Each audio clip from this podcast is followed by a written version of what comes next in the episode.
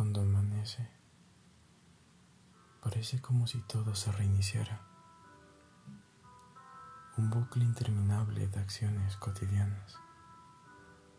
A veces, hay que desconectarse del resto para volver a encontrarse, para amarse de otra manera y descubrir el verdadero significado de las cosas.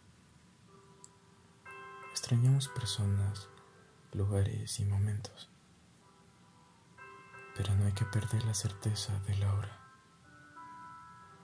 De alguna forma hay que seguir escribiendo páginas, capítulos y libros. No hay mejores versos que los del corazón, como la arena que sueña el atleta, como las notas que entona un músico en su melodía, como ese niño que antes de caer dio sus primeros pasos, o el simple regreso a casa luego de un arduo día de trabajo.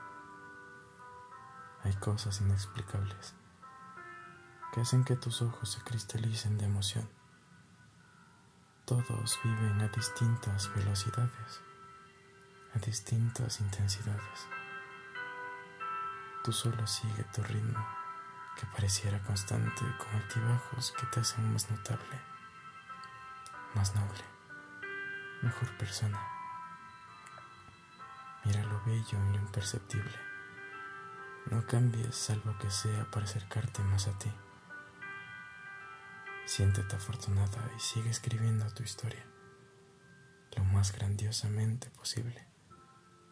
Que no te falte ni un detalle, que no te falte ni una aventura. Amas en mesura y no está mal de vez en cuando un par de locuras.